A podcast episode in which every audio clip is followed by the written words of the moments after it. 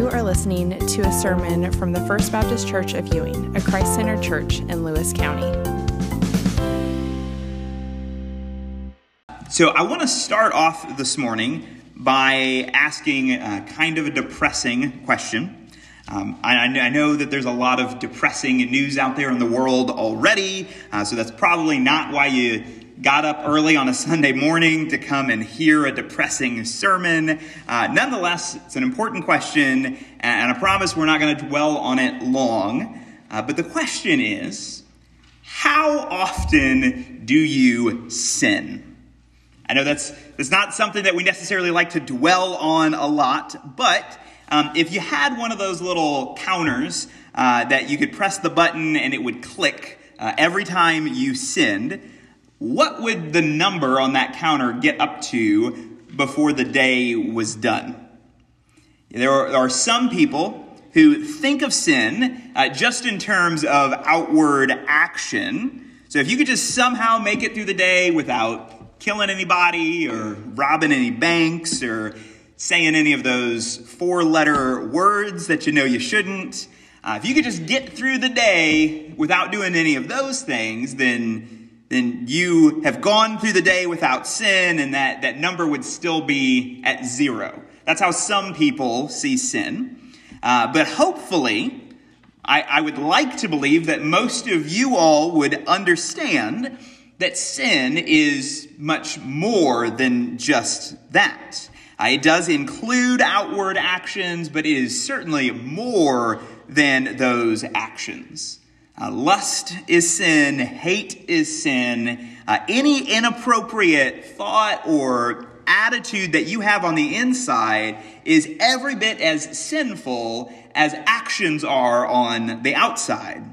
So, if you took all of those sins into account, uh, that number on your counter would probably be significantly higher by the end of the day.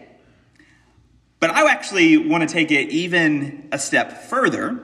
Uh, and, and I want us to think about commands in the Bible, like what's found in Matthew chapter 23, or just uh, 22, verse 37, uh, where Jesus said that you are to love the Lord your God with all of your heart, with all of your soul, and with all of your mind. How often do you really do that? How often do you actually love the Lord with all of your heart, with all of your soul, with all of your mind, every second of the day? If we're being honest, never. Which means that if you had one of those counters, I don't think that your thumb would be able to click fast enough to keep track of any of our sins throughout the day? And I asked that question about how often you sin uh, because I actually want to ask a second question, which is how important then is forgiveness? I mentioned last week that forgiveness and reconciliation are really the main themes of Paul's letter to Philemon. And so, all three weeks as we study this little book, uh, forgiveness is going to be a central part of our conversation. But is it really that important of an issue? I mean, does it really deserve such a large part of our discussion? And, and to that, I would just say that the topic of forgiveness is only as important as sin is prevalent. Uh, forgiveness is only as important as sin is prevalent. In other words, wherever there is sin, you ought to be seeking forgiveness from that sin. Whether it's a, a sin against those in the community or in the church, or whether it's against your spouse, or just against a holy and righteous God who created you. Uh, wherever there is the presence of sin, there ought to be the pursuit of forgiveness. And so, if there's not a day or an hour or really a single moment that, that you are without sin in your life, then how great is our need for a continued, ongoing forgiveness. Uh, forgiveness should be an everyday occurrence, either asking for it or uh, giving it. It should be a lifestyle. And Christians really should be the foremost experts when it comes uh, to the art of forgiveness.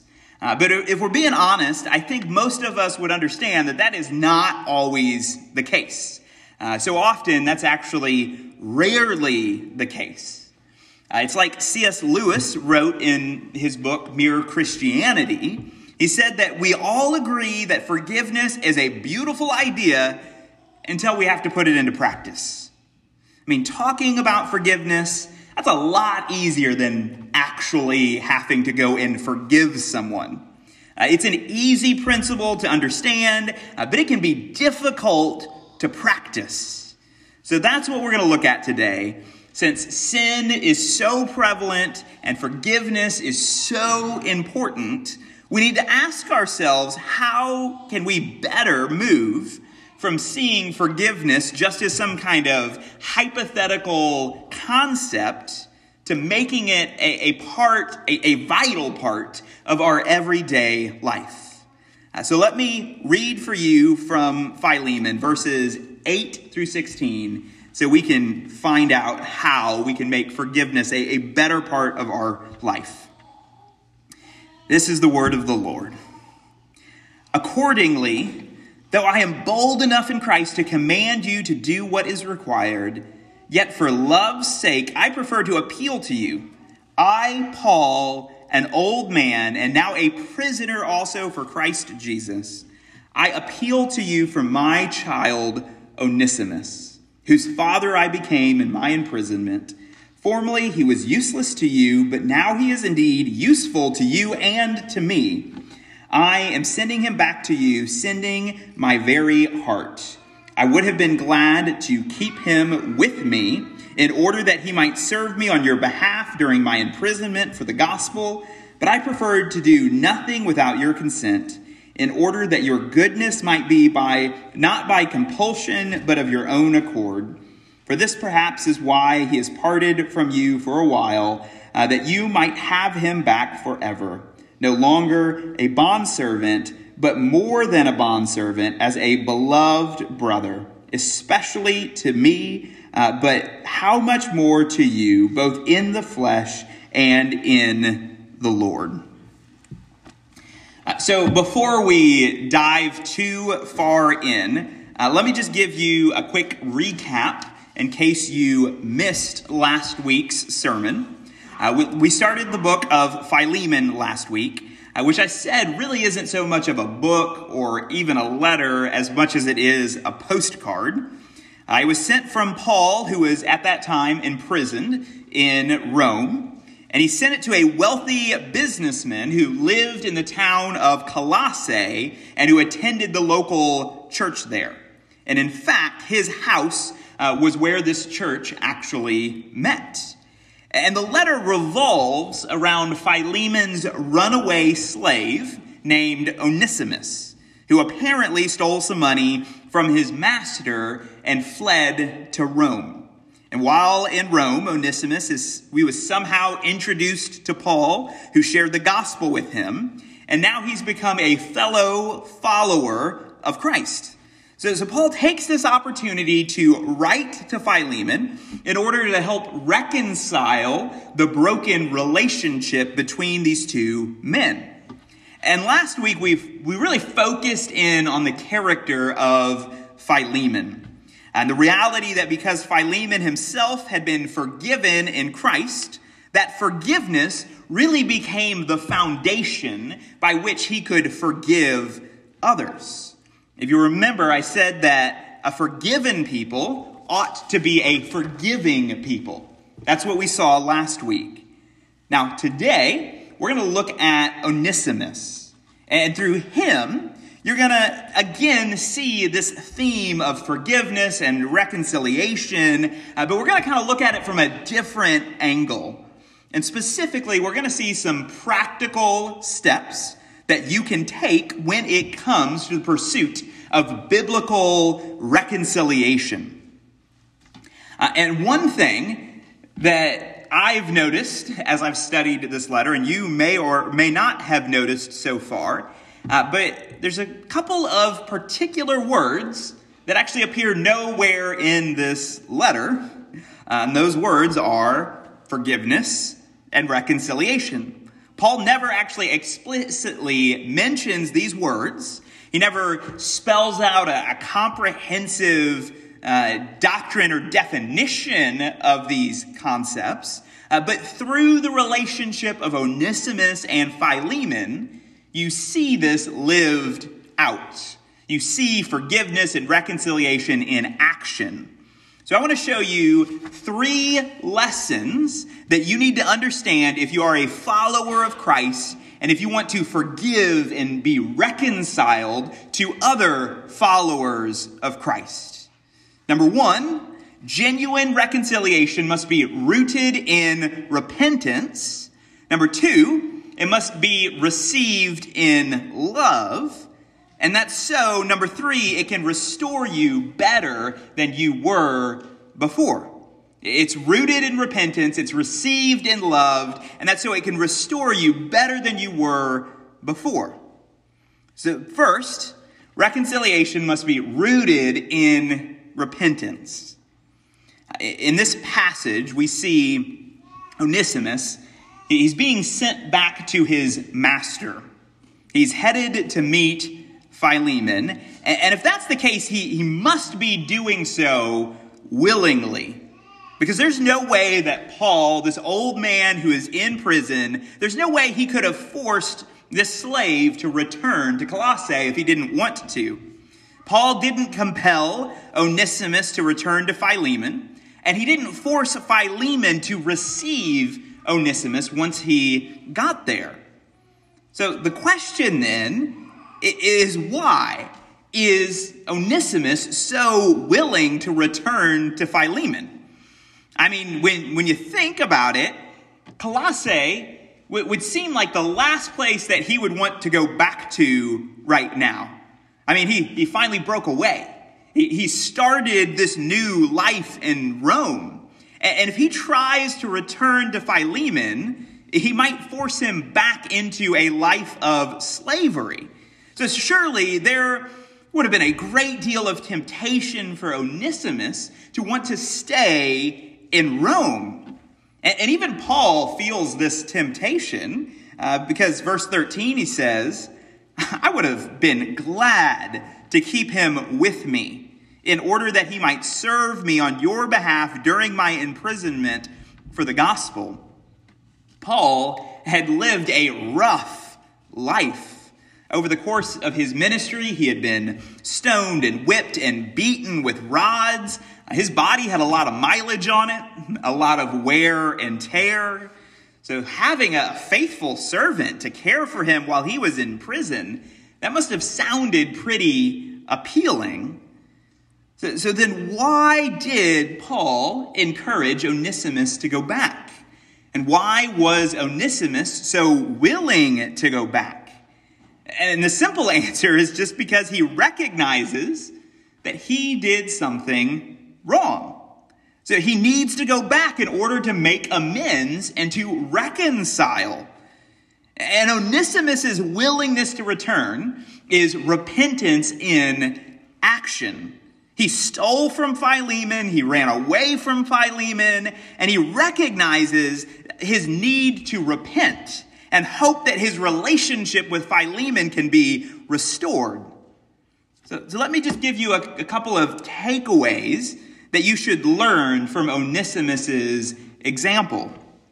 Because first, you need to understand that repentance does not remove the real world consequences of sin. Genuine repentance does not remove the real world consequences of sin. When Onesimus heard the gospel in Rome and became a follower of Christ, that doesn't mean that he could just forget about his past. It's actually just the opposite because becoming a Christian actually made Onesimus' life more difficult because it meant that he had to go back and deal with his past.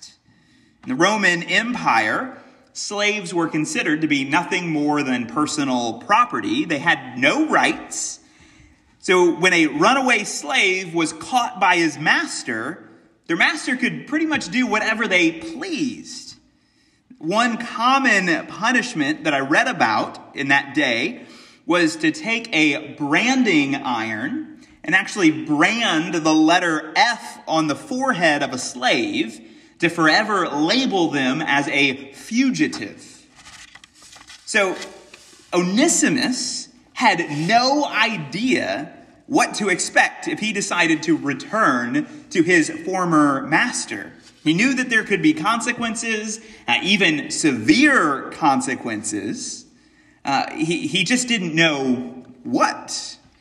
But, but the second takeaway that you learn from this story is, is that repentance, it does give you a resolve to face your consequences, no matter the cost. It, doesn't remove them, but it does give you a resolve to face them. Onesimus understood that reconciliation was more important than his personal comfort. Seeking out Philemon would put Onesimus in a very exposed, very vulnerable place, but he found the resolve to face the consequences of his past no matter the cost. And likewise, every follower of Christ has their own closets full of past sin.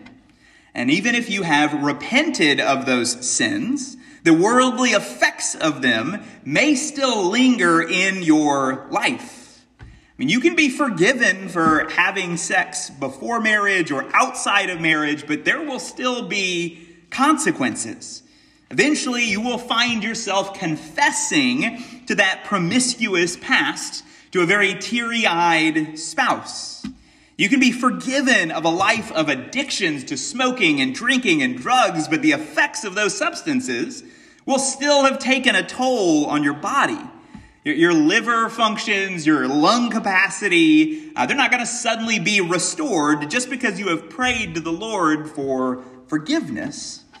But genuine repentance will give you a resolve to face the consequences no matter the cost. You'll be willing to set through counseling with your husband or wife, no matter how many hours it might take. You'll be willing to make those phone calls to apologize for those words that you said in haste and now regret.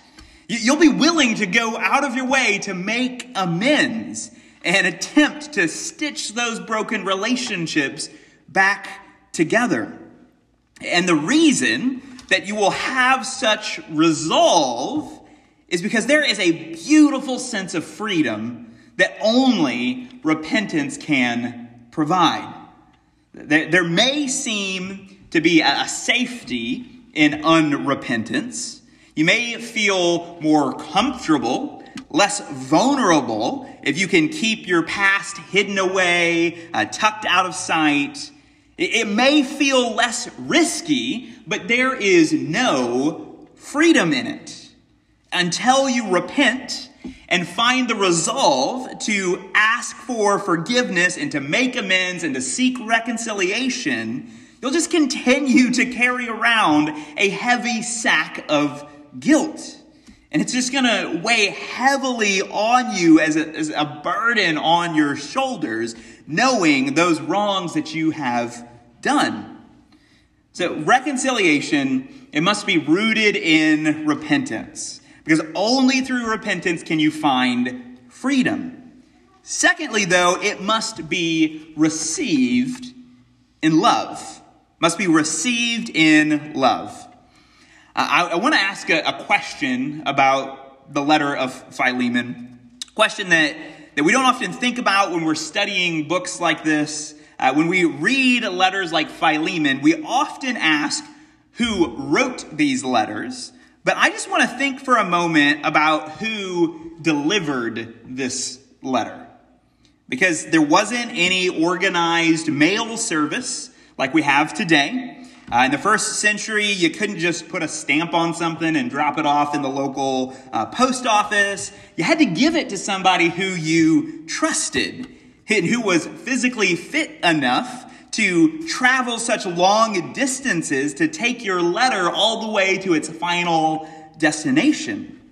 And when it comes to the letter of Philemon, we actually know who Paul sent as his personal mailman because he wrote about it in the letter of Colossians, which was sent alongside this letter.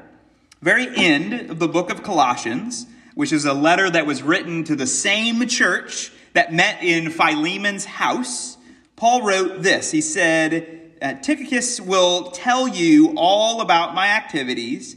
He's a beloved brother, a faithful minister, a fellow servant in the Lord. I have sent him to you for the very purpose uh, that you may know how we are and that you uh, may, they may encourage your hearts. And with him, Onesimus, our faithful and beloved brother, who is one of you. They will tell you of everything that has taken place here. So Onesimus, along with Tychicus, delivered these two letters to the Colossian church and to Philemon. And just think about that for, for just a moment. Because it would have been one thing if Paul sent Philemon this letter and said that Onesimus was getting ready to pay him a visit. And Philemon you know, maybe had a few days, maybe a couple of weeks to think things over, to pray about it, and to, to prepare himself for this visit. But, but that's not what happened. Philemon looks up one day to see Onesimus, this slave who robbed him, just walking back through his front door, and with him is this letter from Paul asking that Onesimus be forgiven. And I'm not sure about you, uh, but I find it a lot easier to forgive somebody that I don't actually have to see or interact with anymore. I mean, that kind of forgiveness is easy. Because you, you can say that you forgive them all day long, and you never really have to ask yourself if you actually mean it. But it's a lot different when that person comes back into your life and is looking at you right in the face.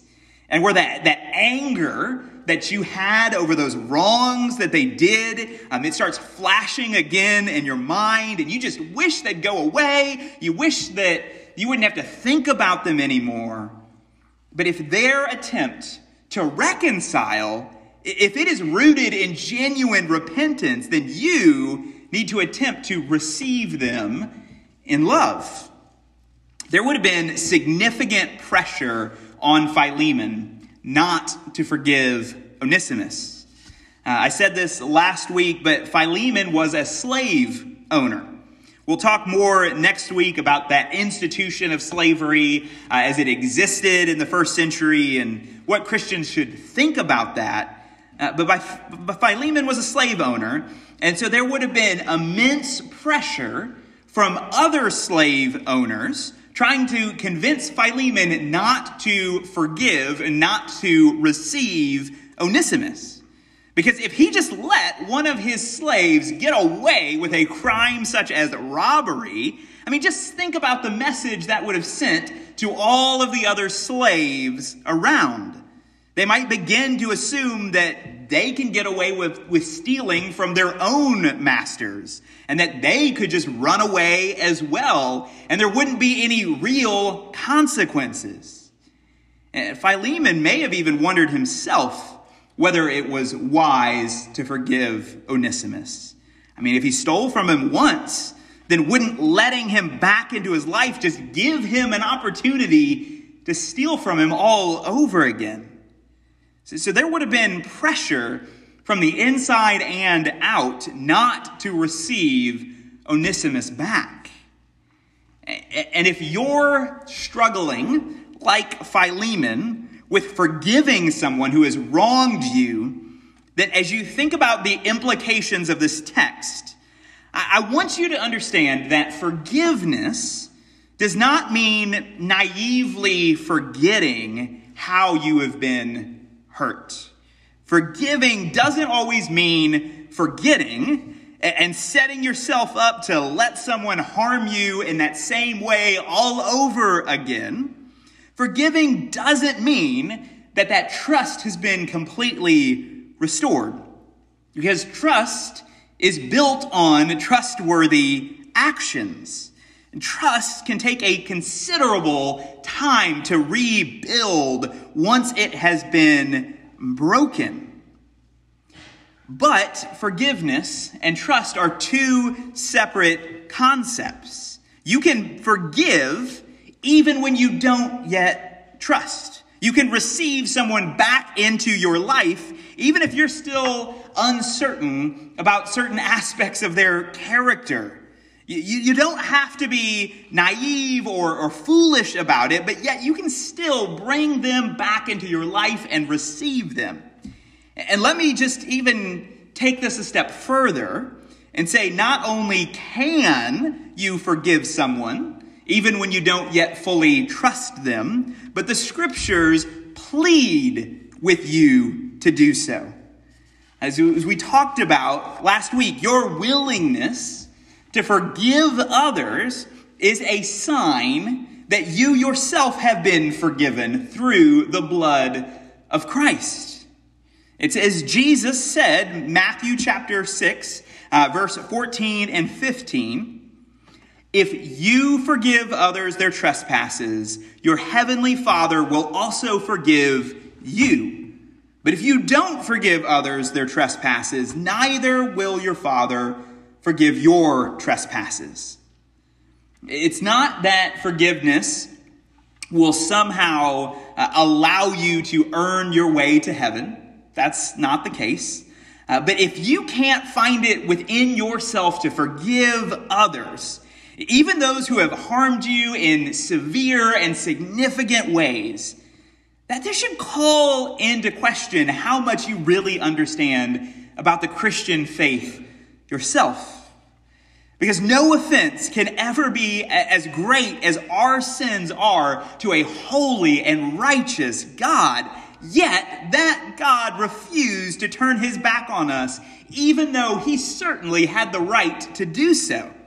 I mean, just look at Jesus' own actions on the cross. As others mocked him and jeered, what did Jesus say in return? He said, Father, forgive them, for they know not what they do. He asked for forgiveness for them. The, the Christian faith revolves around forgiveness. Forgiveness is at the very heart of the gospel. So if you can't find it within yourself to forgive those who have wronged you, and if you can't receive them back into your life, then you ought to question how much you really understand about the gospel. That, that's why Paul says that though he's bold enough to command Philemon to receive Onesimus, he didn't, because he wanted Philemon to do so of his own free will, not out of compulsion, but on his own volition. Because Paul knows if Philemon is a genuine follower of Christ, he's not going to be there, there, there's no need for him to, to be commanded to forgive. He'll be more than happy to do so on his own. So, reconciliation uh, must be rooted in repentance, must be received in love. And that's so it can restore you better than you were before. That's the, the last lesson of this passage. Reconciliation must be rooted in repentance, received in love, so that it can restore you better than you were before. Uh, it's here uh, that I have a, a, confession to make to you if I haven't mentioned this before. Uh, but I have a bachelor's degree from Hannibal LaGrange University. Uh, I have a master's degree from seminary. Uh, but somehow, uh, I managed to sneak through both of those degrees without actually taking a Greek class. So I can't read Greek, but There isn't a week of sermon prep that goes by where I'm not using a Greek dictionary looking up the words in our text to see what they meant in the original language that they were written. Uh, so here's your Greek lesson for the week. Uh, the name of Philemon's servant, Onesimus, that is actually a Greek word which means useful which, which means that verse 11 then is actually a play on words. Paul says that this man named useful was formerly useless to you, but now he is indeed useful to you and to me. It's kind of a, a strange statement for Paul to make when you think about it, because as a slave providing Philemon with free labor, You'd think that Philemon would have thought that Onesimus was already pretty useful. But Paul says he was actually useless. As a bond servant, Onesimus could have made Philemon's personal life more comfortable. He might have increased Philemon's material wealth. Uh, but in the grand scheme of the universe, all of those gains were pretty insignificant and really only temporary. But Paul says in verse 16 that Philemon can have Onesimus back, not just as a bondservant, but as a beloved brother. He argues that brothers are far better and far more useful than bond servants. Because now he has Philemon back forever. Not just temporarily, this relationship between these two men has become a forever relationship. And it will serve not only to enrich both of their lives, but, but it will also serve as a beautiful blessing to their entire congregation and to all of Christendom as well, because it is a story we are still reading about today. And it shows you and I that the gospel was never intended just to fix a fractured world. Its intent has always been to create a better world than it was even before it was broken. The gospel doesn't just fix the world, it actually makes it better. Just take a look at, at Paul's life, for example. Because nothing that Onesimus did, none of his crimes, could have ever compared to the evils done by Paul. Before he was a follower of Christ, he made a living partially on killing Christians. He hunted them down, he had them imprisoned, uh, he sought to have them executed. So you can just imagine that strained uh, relationship that Paul must have had with the early church after his conversion. It was a far more strained relationship than that between Philemon and Onesimus. Many initially saw Paul as a Jewish spy trying to infiltrate their congregation. They didn't initially believe that his conversion was even genuine at all. But as those wounds began to heal, just think about what happened. Those relationships were not only restored, Rather, they were transformed into something even greater and better. Paul went from being a mistrusted outlier of the Christian faith to a central leader of the early church. In his lifetime, he personally planted over a dozen churches on two different continents, and he trained up numerous elders to lead those churches. So, reading about the life of Paul and the story of Onesimus it should remind us of our own stories because we are all Onesimus. Like Onesimus, you were a slave. You were guilty of crimes committed against your heavenly master. You were in need of someone to pay off the debt that you owed and to make restitutions on your behalf in order so that you could be freed and that your life could be transformed from just being a bondservant to being a brother of Christ. Before you were saved, you were dead in, the in your trespasses and sin, and you were as useless as a lifeless corpse, because spiritually speaking, you were a lifeless corpse. But when you submit your life to Christ and His Spirit has breathed new life into your soul, then like Onesimus and like Paul, you can be restored to a state that is even better than you were before. So, so even though sin may still be a, a prevalent part of our everyday lives, uh, more than any number counter could keep track of, if you can learn, if you just learn how to be forgiven and be forgiving, if you can learn how to repent and how to receive others when they repent, then you can learn how to finally and fully be reconciled and restored, both to the Lord and to your fellow brothers and sisters in Christ. Let me pray. Father, just thank you again for all of these reminders that we see through the life of Onesimus. Thank you for just the hope that his life can offer us. Uh, if he can be restored and received by his master, surely then we can as well. So let us remember these truths in the days to come. Let us just become a, a people who are skilled in forgiving others as we ourselves have been forgiven by you. I just pray all of this in Christ's holy and precious name. Amen.